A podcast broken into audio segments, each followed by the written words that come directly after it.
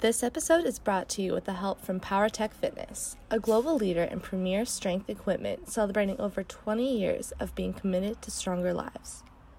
Please visit them on Facebook, Instagram, or their website at w w w dot powertech dot com.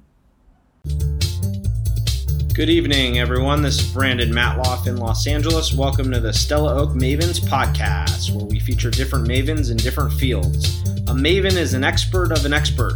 They're the go-to person who you would want to ask all the questions to before making a decision. The purpose of our podcast is to help the listener become more knowledgeable.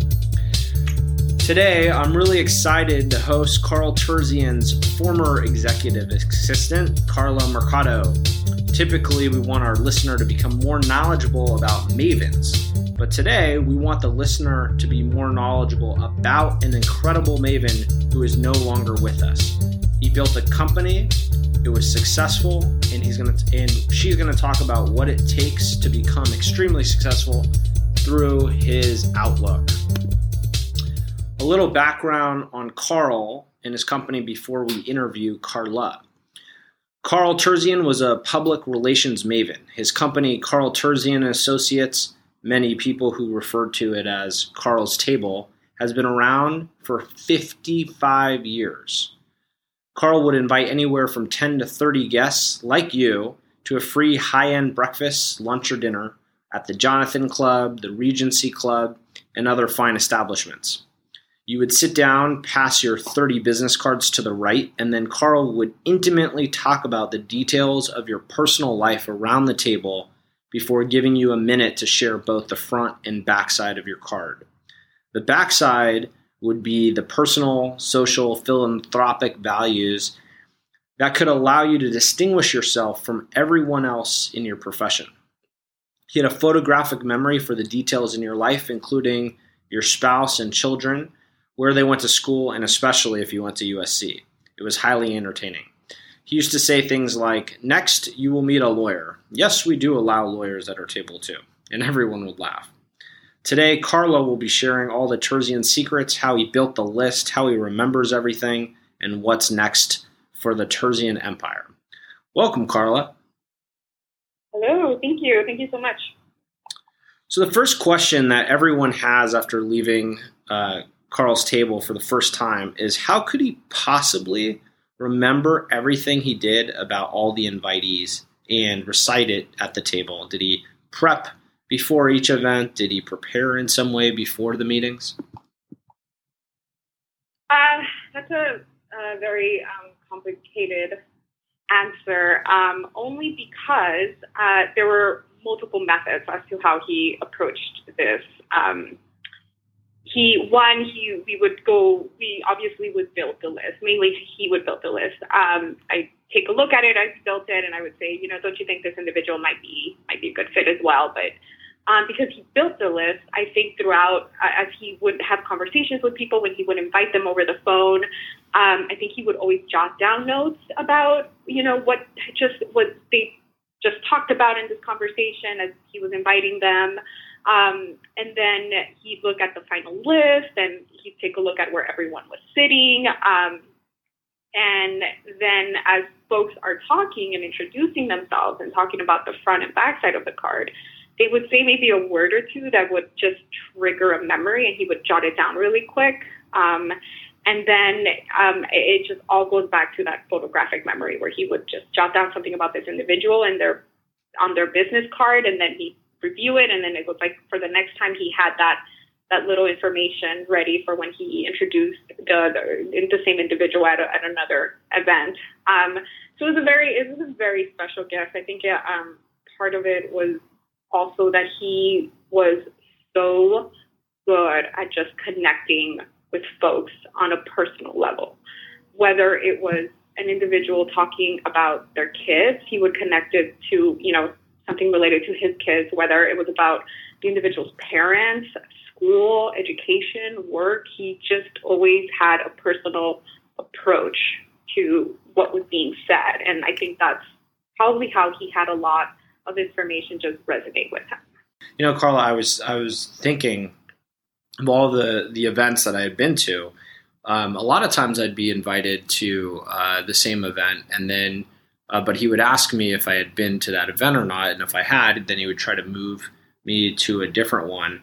Um, I always thought at some point I was going to get a bill for all of these events that he was having. I thought one day I'm going to wake up and I'm going to get a bill on my desk, and it's going to be for all these and fantastic events that I've been able to go to. But I never did, and neither did anyone else. So how did Carl uh, get paid?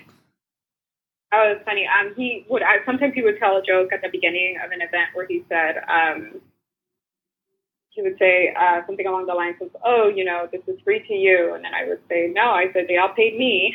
So um, the uh, and he at first he wasn't a fan because he's also he was a very like. very proper conservative person. Um, so he was, wasn't a fan, but then he kind of caught on and was like, okay, we can joke about this. Um, but really it was just a very strategic business plan that we developed with the client. Um, a lot of folks don't realize that in order to become a client, there, there was a lot of cultivation on Carl's behalf. Um, and a lot of back and forth. And I, you know, it's like, think of it this way, Brandon, if you go to your boss today and you say, hey, I want to host lunches for folks so we can meet them. We pay, it's going to be once a month, about ten to thirty people. Um, and we're going to walk away with business cards and they're going to be happy because we fed them. Your boss is probably going to be like, well, I'm sorry, that sounds like a loss. Like we're just getting, we're getting some business cards, but we have to once a month spend X amount of money. On top of that, we have to pay a retainer for this individual um, to put together, for his, for his firm to put together these um, lunches. And, you know, it, there's a lot of cultivation that goes behind it because we have to, one, build that trust. Two, we have to, the new client or the a former client that's now returning, we have to say, well, why don't you come to our events again so you can sit around the table and you can remember the caliber of individuals that we're introducing you to. Um, and then once, you know, they feel pretty comfortable with it, with the system, with the um, the opportunities that come with um, being part of of hosting an event like this. Um, then, you know, we were, Carl had something that I don't think, I mean, a lot of firms say they do, but he really, really did, which was really, tell me what you can work with. How much is really in your budget for this? And some of them were very humble budgets. Others were very, you know, extravagant budgets. Um, but he would always say, you know, we're going to make it work with what you have. And if that means that for every event that you host, your budget only allows you to introduce five people, I'm going to bring a good five people for you to introduce because you're investing on this, in this.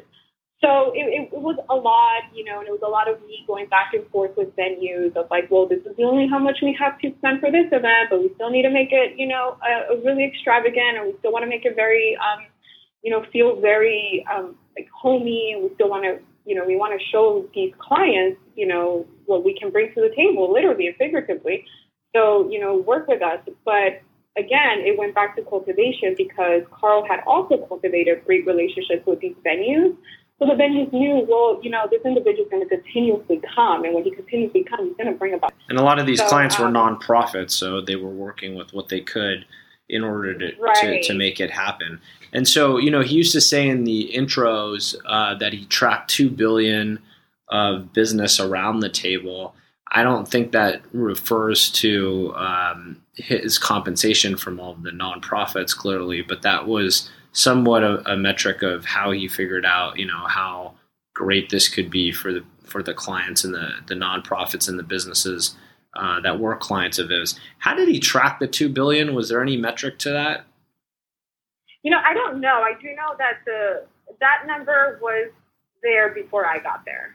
Um, and I think also that may have been an accumulation of over time. Uh, what amount of time, I wouldn't be able to say. He did have so um, much respect in the community. I mean, part of the reason he was so successful um, was all of the people that praised him. You know, he always made everyone feel special, unique, um, and important.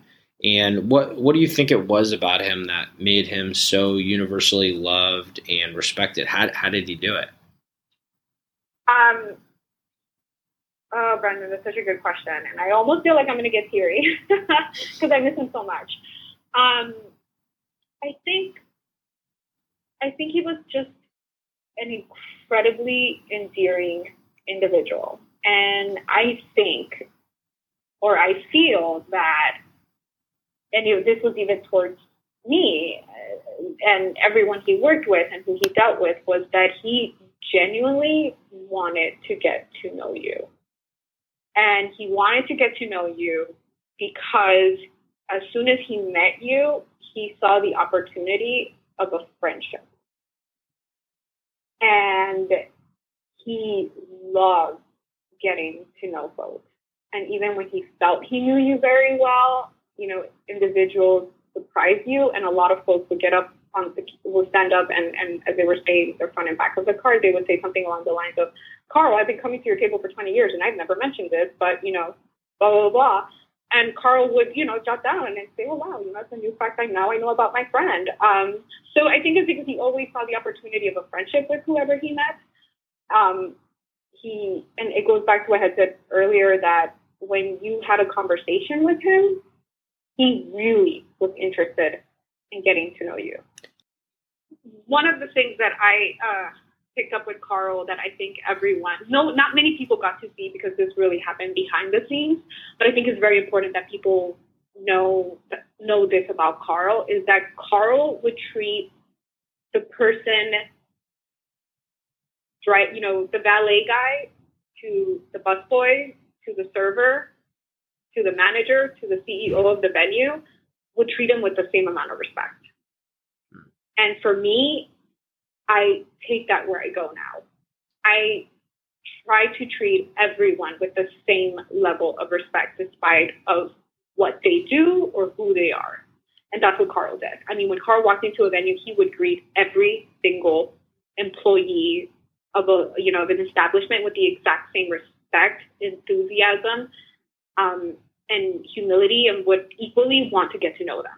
What a great um, attitude, and that should just be on everyone's uh, top of mind. I know that I can get better at it myself, and um, spending all the time that you did with Carl, that probably was really helpful, and you saying that, and now that you're paying it forward and doing the same thing, but it, it's also the right thing to do. What's your email address? And then I'll just repeat it for everyone. Sure. So it's K period, M as in Mary, E R, C as in cat, A as in apple, D as in dog, O at, sorry, four two nine at gmail dot com. So it's K dot my last name, Mercado, four two nine at gmail dot com. Great. Well, this has been a uh, fantastic uh, event for me, and getting to spend some time with you. Really appreciate it, Carla, and um, this has been a Stella Oak Mavens podcast. If you have any questions about our podcast, uh, please call us at two one three, two four three, four four nine.